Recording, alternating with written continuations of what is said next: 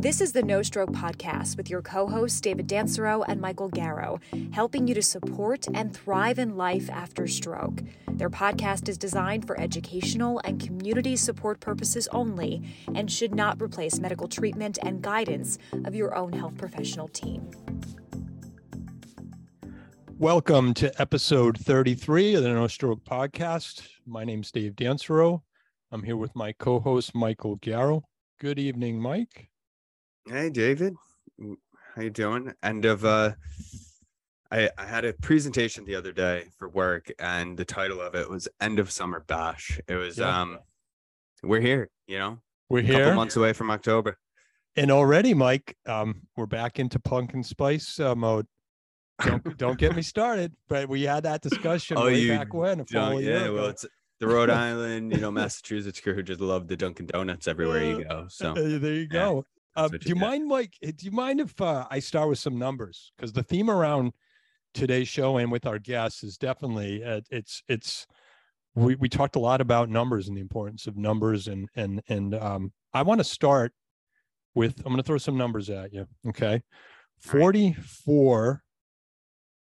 40 percent 25 percent and i'm going to throw in number 31 and i'll have you explain that one but in in this episode and you, i'll let you introduce the guest shortly um she made me reflect on some of the some of the numbers around stroke and stroke facts and she personalized these numbers to her own recovery and her survivorship. But you know early on when we started this discovery and our mission here at stroke we were really you know when we were really researching what is the problem around stroke i'll i'll put some some i'll put some data behind those numbers every 40 seconds someone suffers a stroke here in the us every 4 minutes someone dies of a stroke.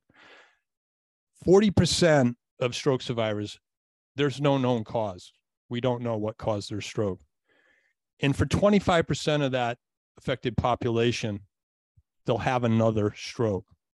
So those are the numbers, and that's part of the mission that you know we've been on to try to support folks that are have been affected by stroke and improve life after stroke. And I don't want to throw you a curveball because the 31 has nothing to do with stroke. The 31 is a flashback because I saw your post about flashing back and and really bringing in some of the the episodes.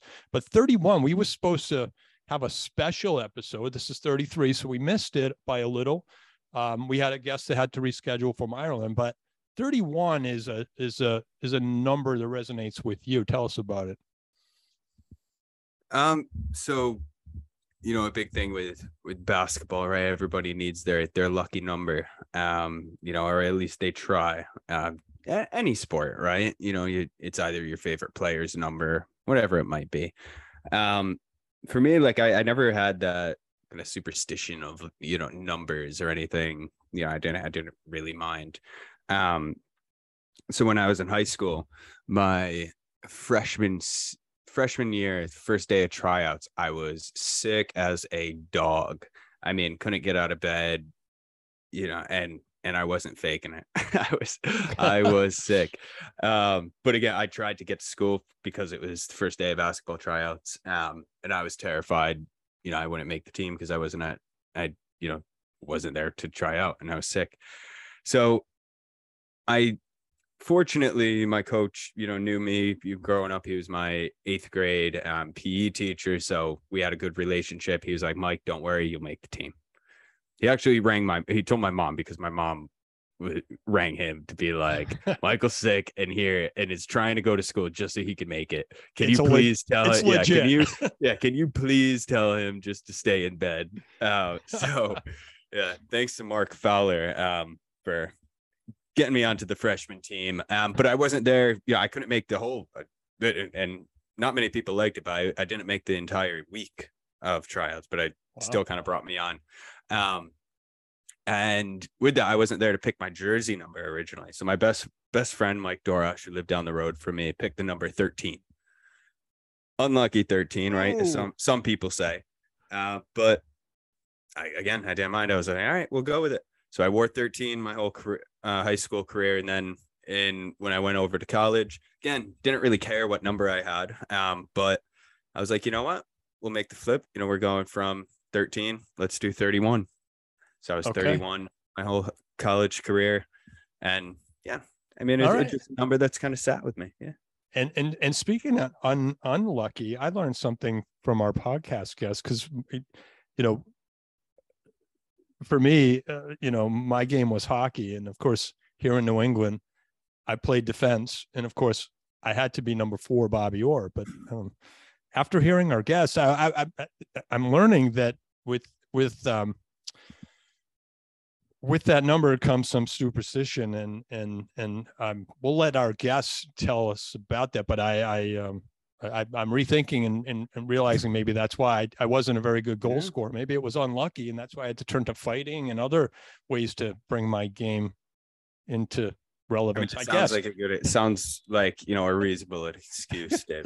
so, Um, rough transition into our guest today. Would you mind? You know, I do have it. Do you have any? So I gave those numbers at the beginning because again, two weeks in a row, I Yeah. I've been a little off on the on the in the news. So do you Yeah, have? you uh, got, have you got your kids kids in school trying to you know Yep. big life changes so it's all good i i do have one thing i just want to give a quick um shout out to some of our irish listeners particularly um, martin quinn so martin quinn is from uh, tipperary he's you know stroke survivor and a and one of the you know leading advocates for stroke in ireland he was able to you know the the national plan for stroke the coordination kind of they they published that year uh, i don't think yearly maybe every five years i can't remember off the top of my head but anyway it's been delayed right um and as part of you know i'm sure you know a result of the pandemic and you know Mm.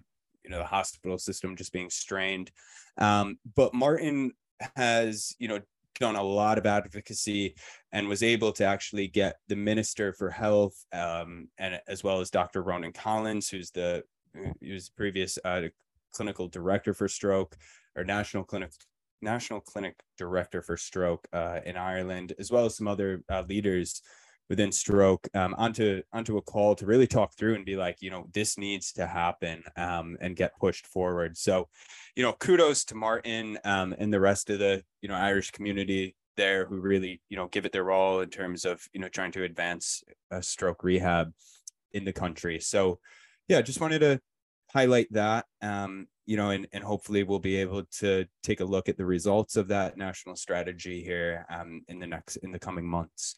But yeah kudos to martin. Um so yeah let's let's kind of turn into the guest today. So i i've kind of given you know my why my story with stroke um you know with my mother who had an ischemic stroke at the age of 28 um and fascinating enough you know the my girlfriend now megan is also a caregiver for a mother for her mother who had a stroke around a similar age. Um, but she, her mom had what's called a moya moya right? And moya moya as we learned today is one in a hundred thousand. So it's very very rare that this condition happens. Um, they call it a puff of smoke because unlike a, a hemorrhagic which is you know blood vessel bursting or an ischemic which is more of the block um, a moya moya is more of a slow leak, right? So you'll have similar symptoms of a stroke, but when you go to do the CT scan or MRI um, scan, you'll it comes back more and it looks like a puff of smoke in the brain, right? And moya moya in Japanese means puff of smoke. So that that's kind of how it's come together. But I, you know, I, I really been keen to get a guest on um, who could speak to Moya Moya, whether it's Survivor, and hopefully, you know, we could we could now look to maybe bring in Orlena's um, therapist and, and neurologist who was one of the leading experts in Moya Moya and, and really supported her on this journey. But yeah, I, I was able to find Orlena Sheik. So Orlena Sheik is a former in-house software technology licensing attorney from the San Francisco Bay Area, where she currently still lives with her husband and two young children. I first saw Orlena's story. I'm just doing some research online and saw her giving a talk to local CBS News. Um, and really, within that, she was highlighting the Moya Moya condition, her advocacy, and a book that she was just releasing called Emerging from the Smoke A Collection of Warrior Voices.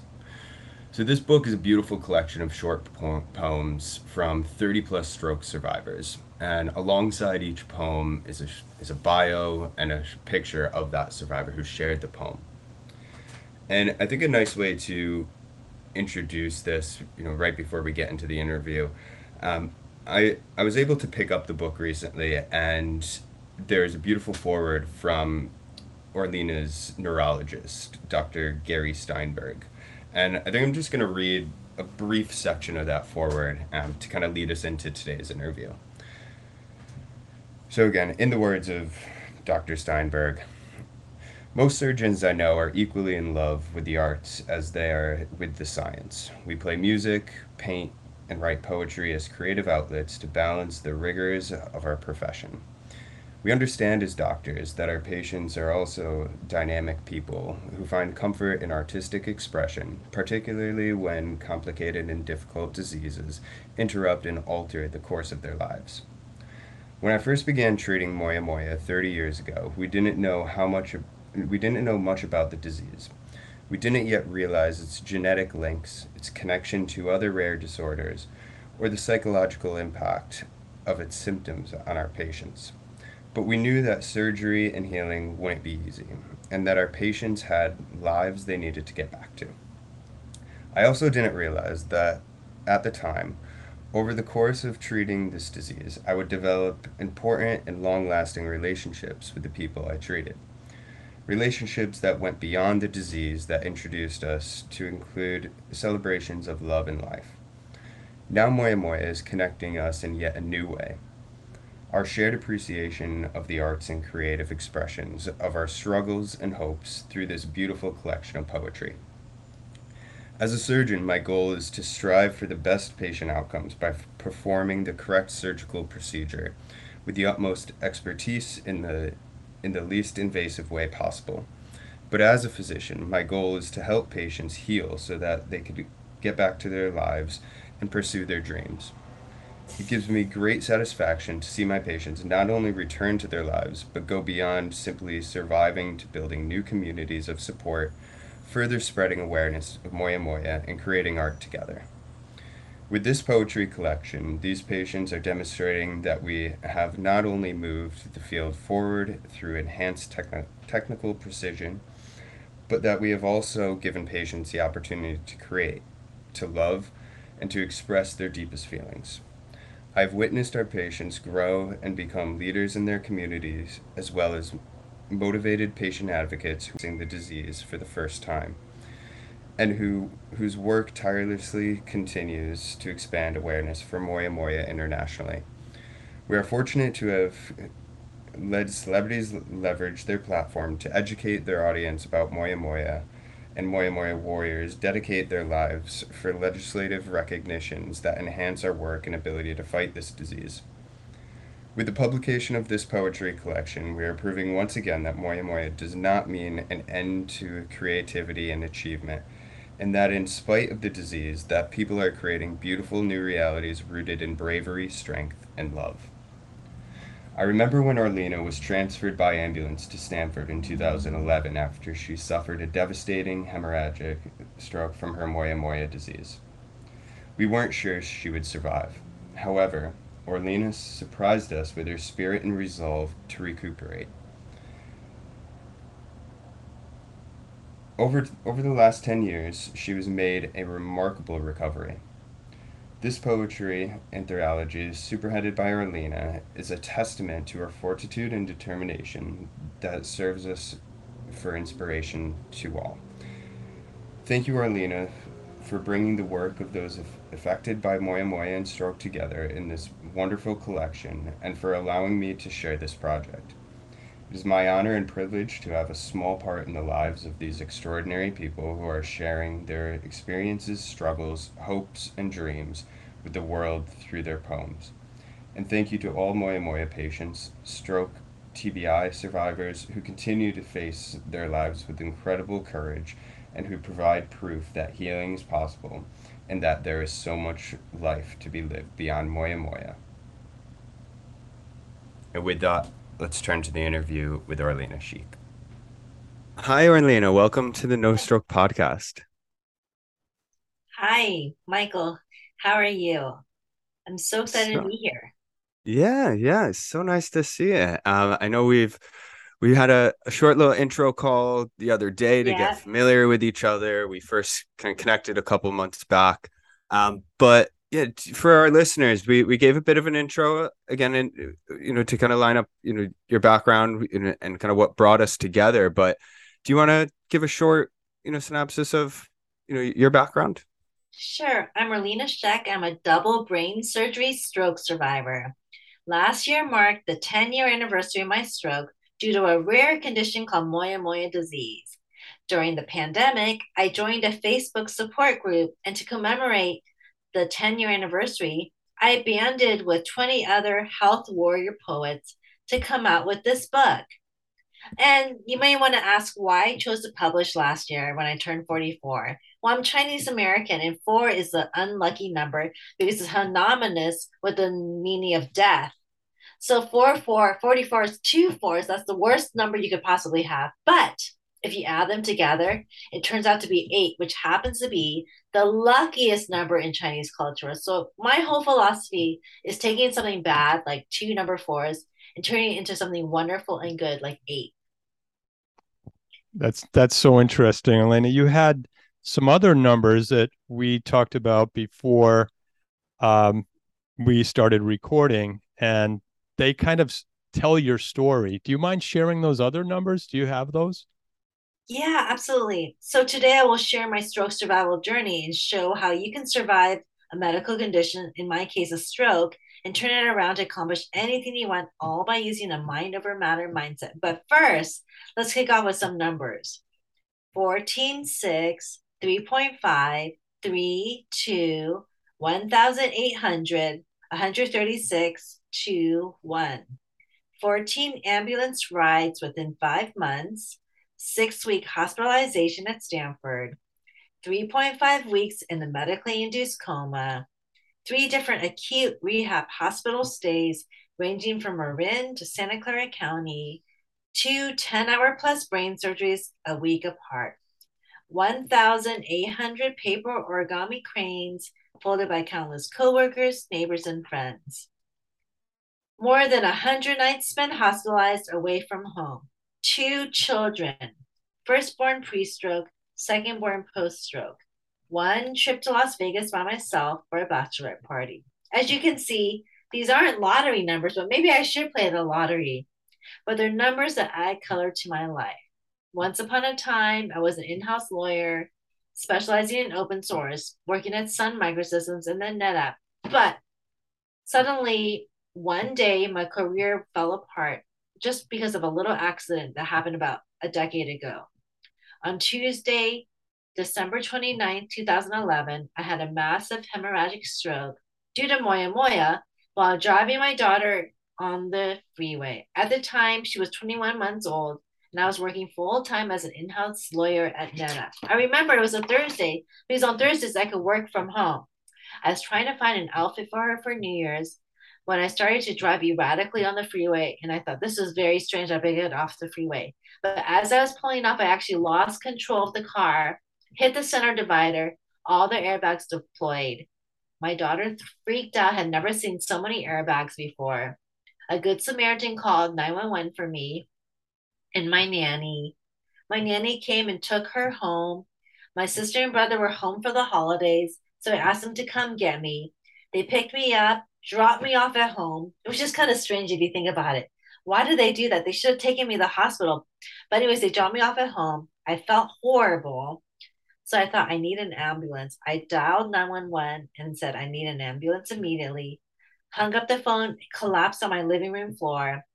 The ER that I was taken to happened to have a Moya Moya neurosurgeon on duty that night who practiced under the leading Moya Moya neurosurgeon in the world at Stanford. He saved my life by diagnosing Moya Moya and sent me to Stanford, where I had two brain surgeries about five months later, and I came home for Mother's Day. It's quite a story. I wonder if any of you here on this podcast have ever heard of Moya Moya before.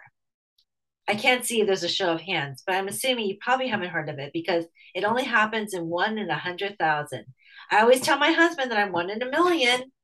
It's a progressive cerebrovascular disorder caused by blocked arteries at the base of the brain. Moya moya actually means a puff of smoke in Japanese. I'm a lawyer by training, and the fact that I was able to pass that three day California bar exam when I never even had enough blood to the brain is incredible. I mean, no wonder it was so hard. Although this all sounds very bleak and dark, having a stroke has brought more color into my life in ways I never imagined possible. After my stroke, I would spend about six months in and out of rehab hospitals to learn how to walk and talk again. I now have weakness on the left side and walk with a cane. Unfortunately, due to foot drop, I'll probably have to wear a brace for the rest of my life, but that's okay. I have Nike free shoes in every color. After my accident, my husband took on a second job because I was covering all the benefits for the family as an in house lawyer. My daughter had to grow up a lot faster because she suddenly had a mom that was disabled and who was in the hospital for most of her first year of life. As a result, she's an extremely empathetic 12 year old from having a mom that's disabled.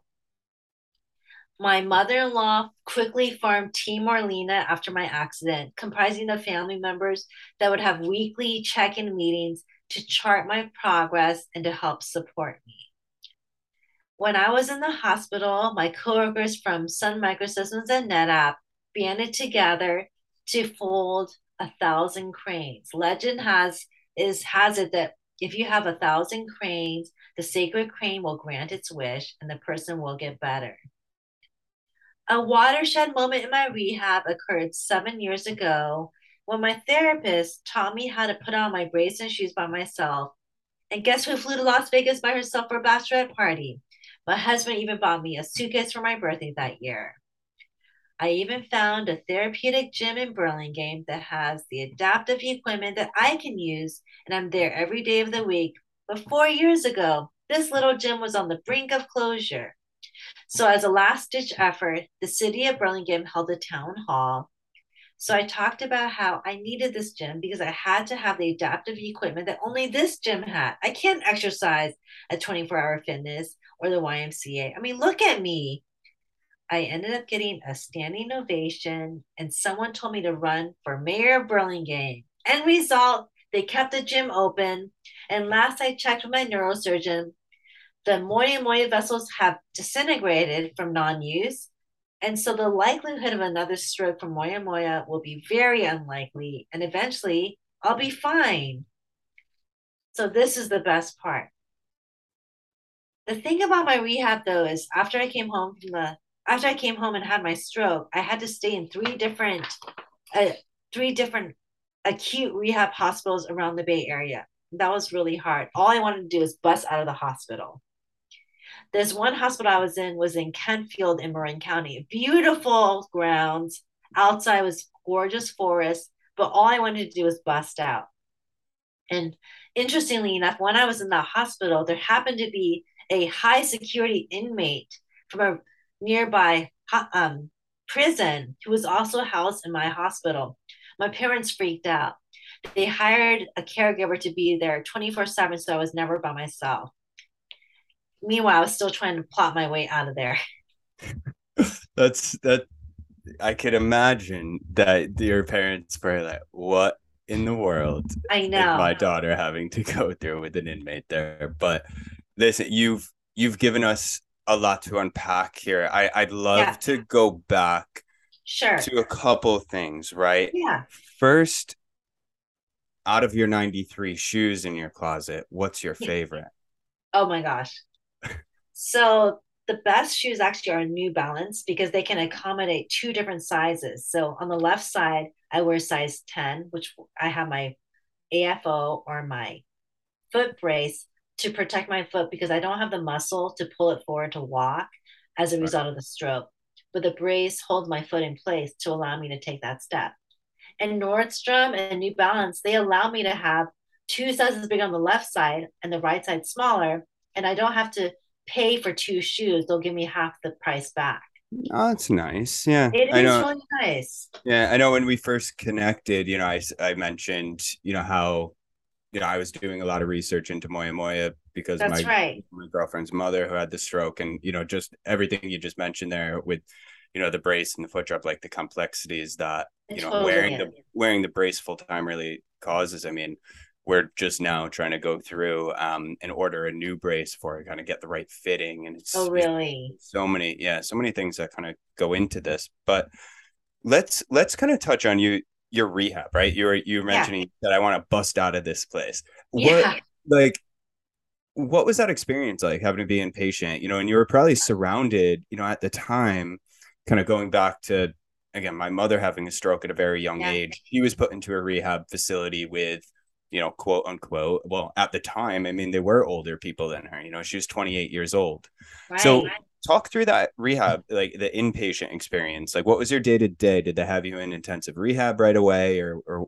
because you had that surgery? Great Like question. There's only a few acute rehab hospitals in the Bay Area, and I basically stayed at all of them. One was in Kentfield, one was at Santa Clara Valley, which also has a great rehab program. So I had to go through that whole acute rehab situation. Basically, as a patient, your best friend is a nurse. So there was nurses I would just flirt with. I'd be like, if you change my diaper, I'll take you out to lunch because it's so important to have that interaction. I really loved my nurses so much.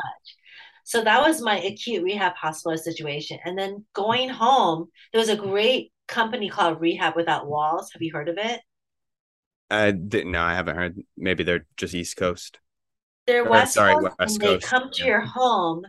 They work all disciplines: speech, occupational, which is your hand, and then physical, which is your leg. And they Mm. help you at home to integrate you back to society. And at the very end, they actually took me on Burlingame Avenue to help me how I would actually integrate back into the real world. Right. That Instead was- of like the plush of the home, like being in a real world setting, kind of, and but having that support and someone next to you. That's brilliant. What was the name? What was the name of that group again? It's called Rehab Without Walls. Being the idea is that they come home and help you. The rehab is there. You don't need to go somewhere. It's in it's in your own home. And at Right. the very end, you graduate when they take you outside into the real world. And then they find me an outpatient. So after Rehab Without Walls, I was so sad that I had to go to a local rehab in outpatient. But get this, it was Mills Peninsula. I have been going there for 10 years.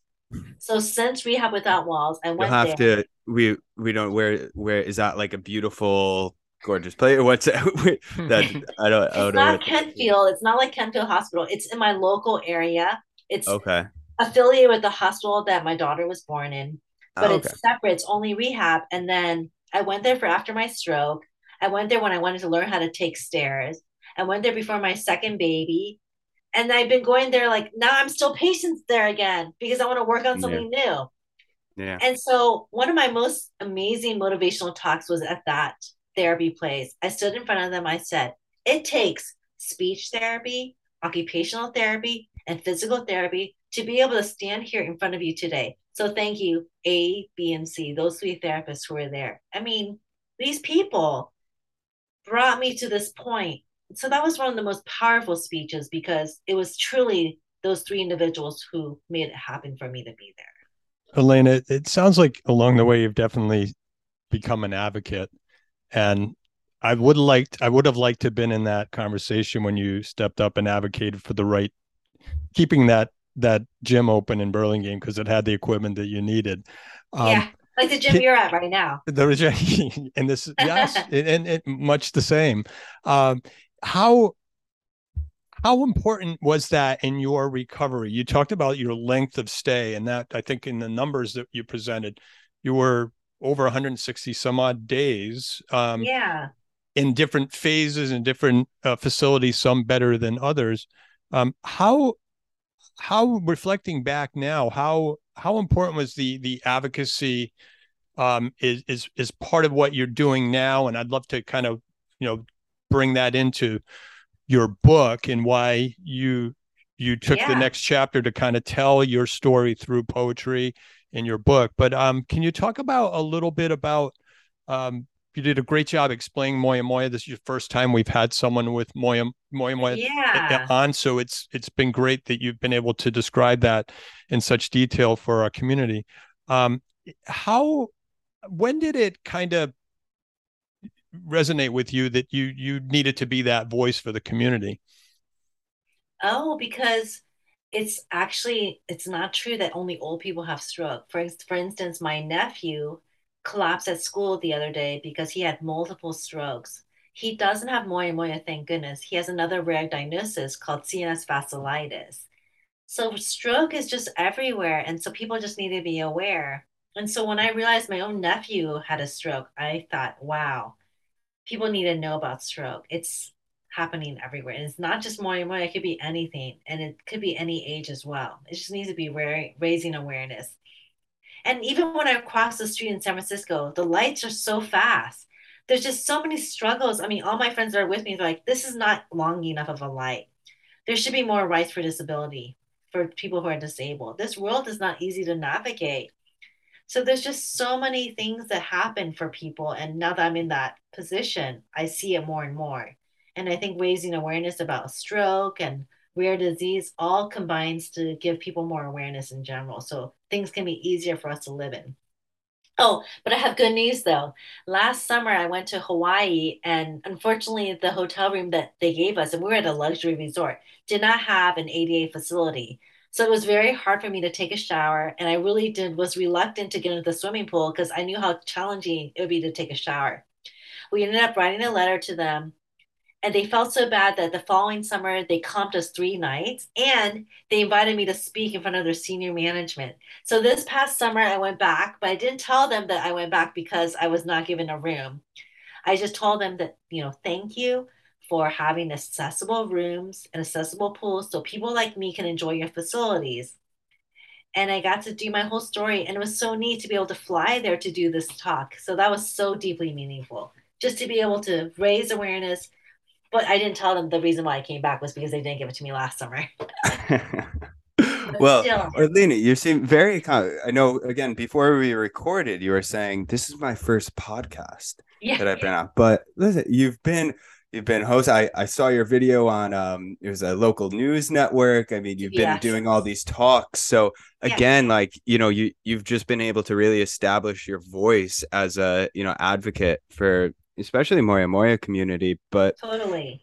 You know, I I'd love to, you know, now kind of take a step in like, you know, as all the advocacy work you you've done, like at what point did you make the transition to say I want to do something you know with with a book and and kind of oh. make this connection. So let's let's talk about about the book now.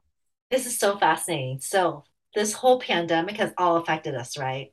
Mm-hmm. during the pandemic i joined a moya moya facebook group led by a woman named tara mckennis who has a really fascinating story herself. And suddenly i noticed so many moya moya patients sharing poetry. And i thought hey i love poetry. What if but I lacked the organizational skills to write my own book after the stroke.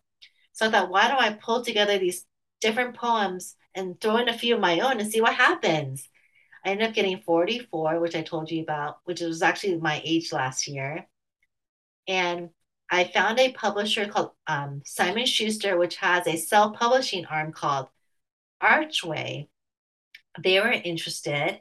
And so last year I pulled it together and it got published on May 13th, right in time for Stroke Awareness Month.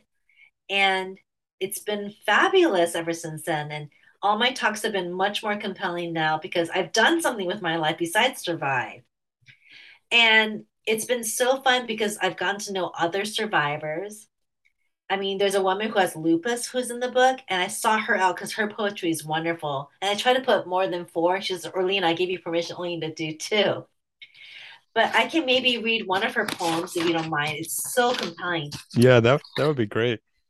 Um, her poem is interesting because it's called, it's called, um, it's called Survivor, and it's beautiful because it says, "Yes, I'm a survivor. With every breath I will be, but it is as a fighter. I pray you will remember me, not for my life struggles, but for the way I gave them beauty." How haunting is that? I mean, when you read something like that, it's pretty speechless. So I'm excited. Was, Each poem has an author spotlight afterwards with a picture of the author. So it really pulls together these people who are in the book. Yeah, it's beautifully done. You know, I'm I'm looking through it here now, you know, and there's just, you know, I love the way you were able to pull the the the bios and like the the images of of the oh, you have the book? That's great. I didn't know you had it. Yeah, yeah, right here, right here.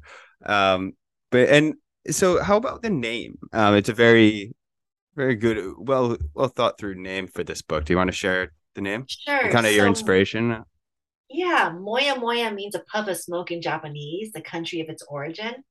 So the book is called Emerging from the Smoke, a collection of warrior voices. And the cover of the book is actually a Moya Moya brain that's turned into a puff of smoke with warriors emerging from it. And I'm one of the warriors. And Moya Moya, the Moya Moya blue is the official blue color of the book. And then inside the first page and the last page are in gold because I'm, as I was mentioning, I'm Chinese American, and a lot of people in that culture believe in having these certain elements. The one element that was missing when I was born was the me- element of metal. So my parents said we should replenish her with metal. So they named me Orlena, which means gold. So the first page and the last page should be gold. I don't know if they made it that happen, but that's kind of the be- meaning behind the book and the cover as well. That's And the beautiful. whole book is, yeah, it's really a love letter to my parents who didn't make it to my 10 year anniversary. Oh, I'm sorry to hear that. Um, yeah, I mean, just to have something like this, you know, to you know, for everything you've been through and you know others, and and you really, it wasn't just you know your story and your like you you encapsulated it, but you really brought that sense of community and others to to kind of be involved and share their stories, um, in such a unique way. And for you know, for survivors who you know again might not be able to sit and read a whole book you know Yeah. it, it like it struggle like it's beautifully just you know short, short kind of handwritten poems that you know really touch and and kind of share a story so yeah it's it's it's again something like when i saw your story i was doing so much research into moya moya Yeah. and when i came across you i was just like this is a girl we need to talk to I'm so happy to be part of this. Absolutely it's it's certainly to write a book like that is such a a touching tribute to your parents and it must be very uh, rewarding to actually see Mike holding your book there. Uh, totally is. uh, how does your family, how do your children, how does your husband feel about uh, you being an author now?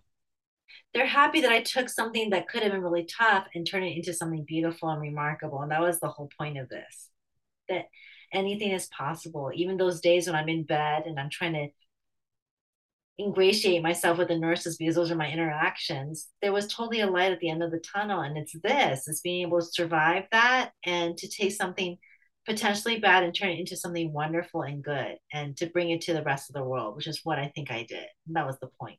You're you're definitely doing that. And what what's next on your on your on your roadmap for how do you continue to expand your your audience? I we're we're so grateful. This is your first podcast. You've done a, a wonderful, wonderful job sharing your story and your mission. Um, how do how do um, how would someone get a hold of you to um, if they wanted to reach out to you, have them you know to maybe have you present to their group? Um, my website is now, now live. It's just my name dot com So orlenasheik.com. And that's a great way to reach out to me and also see what else I've been up to. I also recently did an interview for CBS, as you may have seen. And so all the information's there. And there's resources about Moya Moya and stroke. So there's a lot of stuff in there that I want to spread the word about. And that's kind of my whole thing right now. Very cool. Well, we'll yeah, we'll be sure to share, you know, all those resources in the show notes, kind of push them out on social so people could get in touch. Um, because you know, all the work that we do for you know the stroke community, Yeah. I feel like you know, Moya Moya survivors as well as like an even tighter knit group, right? Because it's It so rare, you know, you want to, you know, be able to share that story. So again, you know, it's I'm really thankful that you were able to come on the show today and and share your story and hopefully, you know, connect with others and and help them through this journey. Um, but before we end, um, we we normally ask a magic wand question, but I think we're gonna instead read a couple more of these poems. So maybe if you want to read through a couple, and, and maybe I'll since I have the book here in my hand, I will uh I'll read one as well. Yeah. Um, I can read maybe a few of my own really quick. Yeah, let's hear it. All right. One is called Flowers Emerge into the Fold. Dandelions whisper through the void to uncover the darkness and let free the moon. In those quiet waves of strength, you know how much you are worth. It's very brief. Then one other one is wash away the heaviness that lines the contours of your soul until it's as light as an alabaster sunset. For forest fires may burn amid a pandemic. During times like this, you fight to rewrite each story into a triumph. I forgot the name of that one, but I thought that was good because it's timely. It talks about the forest fires in California. That was a time we can all remember. Ooh. Yes, yes. Well, when aren't there forest fires in California? But I know it's a real problem these days, right? I know, I know. All right, here I'll I'll go with one from Angie Shea. Yes. Survivor. Yes, I am a survivor. With every breath, I will be. But it is as a fighter, I pray you will remember me. Not for my life struggles, but for the way I gave them beauty. Love that one. Yeah, Yeah, this is this is just such a beautiful thing to have. Um, you know, and and see these faces of, you know, the the folks who shared, you know, their thoughts, their their words. Um, so I, you know, I would love we could do an episode just in reading through every poem, I think. Right. But yeah no it's it's it's really been you know a pleasure and you know i i do recommend everyone you know please go out so you know support Elena here you know purchase her book um you know and, Oh, and share it proceeds with your from the loved book. ones The proceeds of the book, there's a percentage that goes to the American, I'm sorry, the Pacific Stroke Association. oh look at that there you go the Perfect. local organization. Perfect. They actually helped me get my start in my speaking, and they're very supportive of local stroke survivors and their families and caregivers. Perfect. Orlena, I, I'd love to ask you to take us out with your your broken crayon. Oh, absolutely. My broken crayons quote. You really like that one, huh? I do.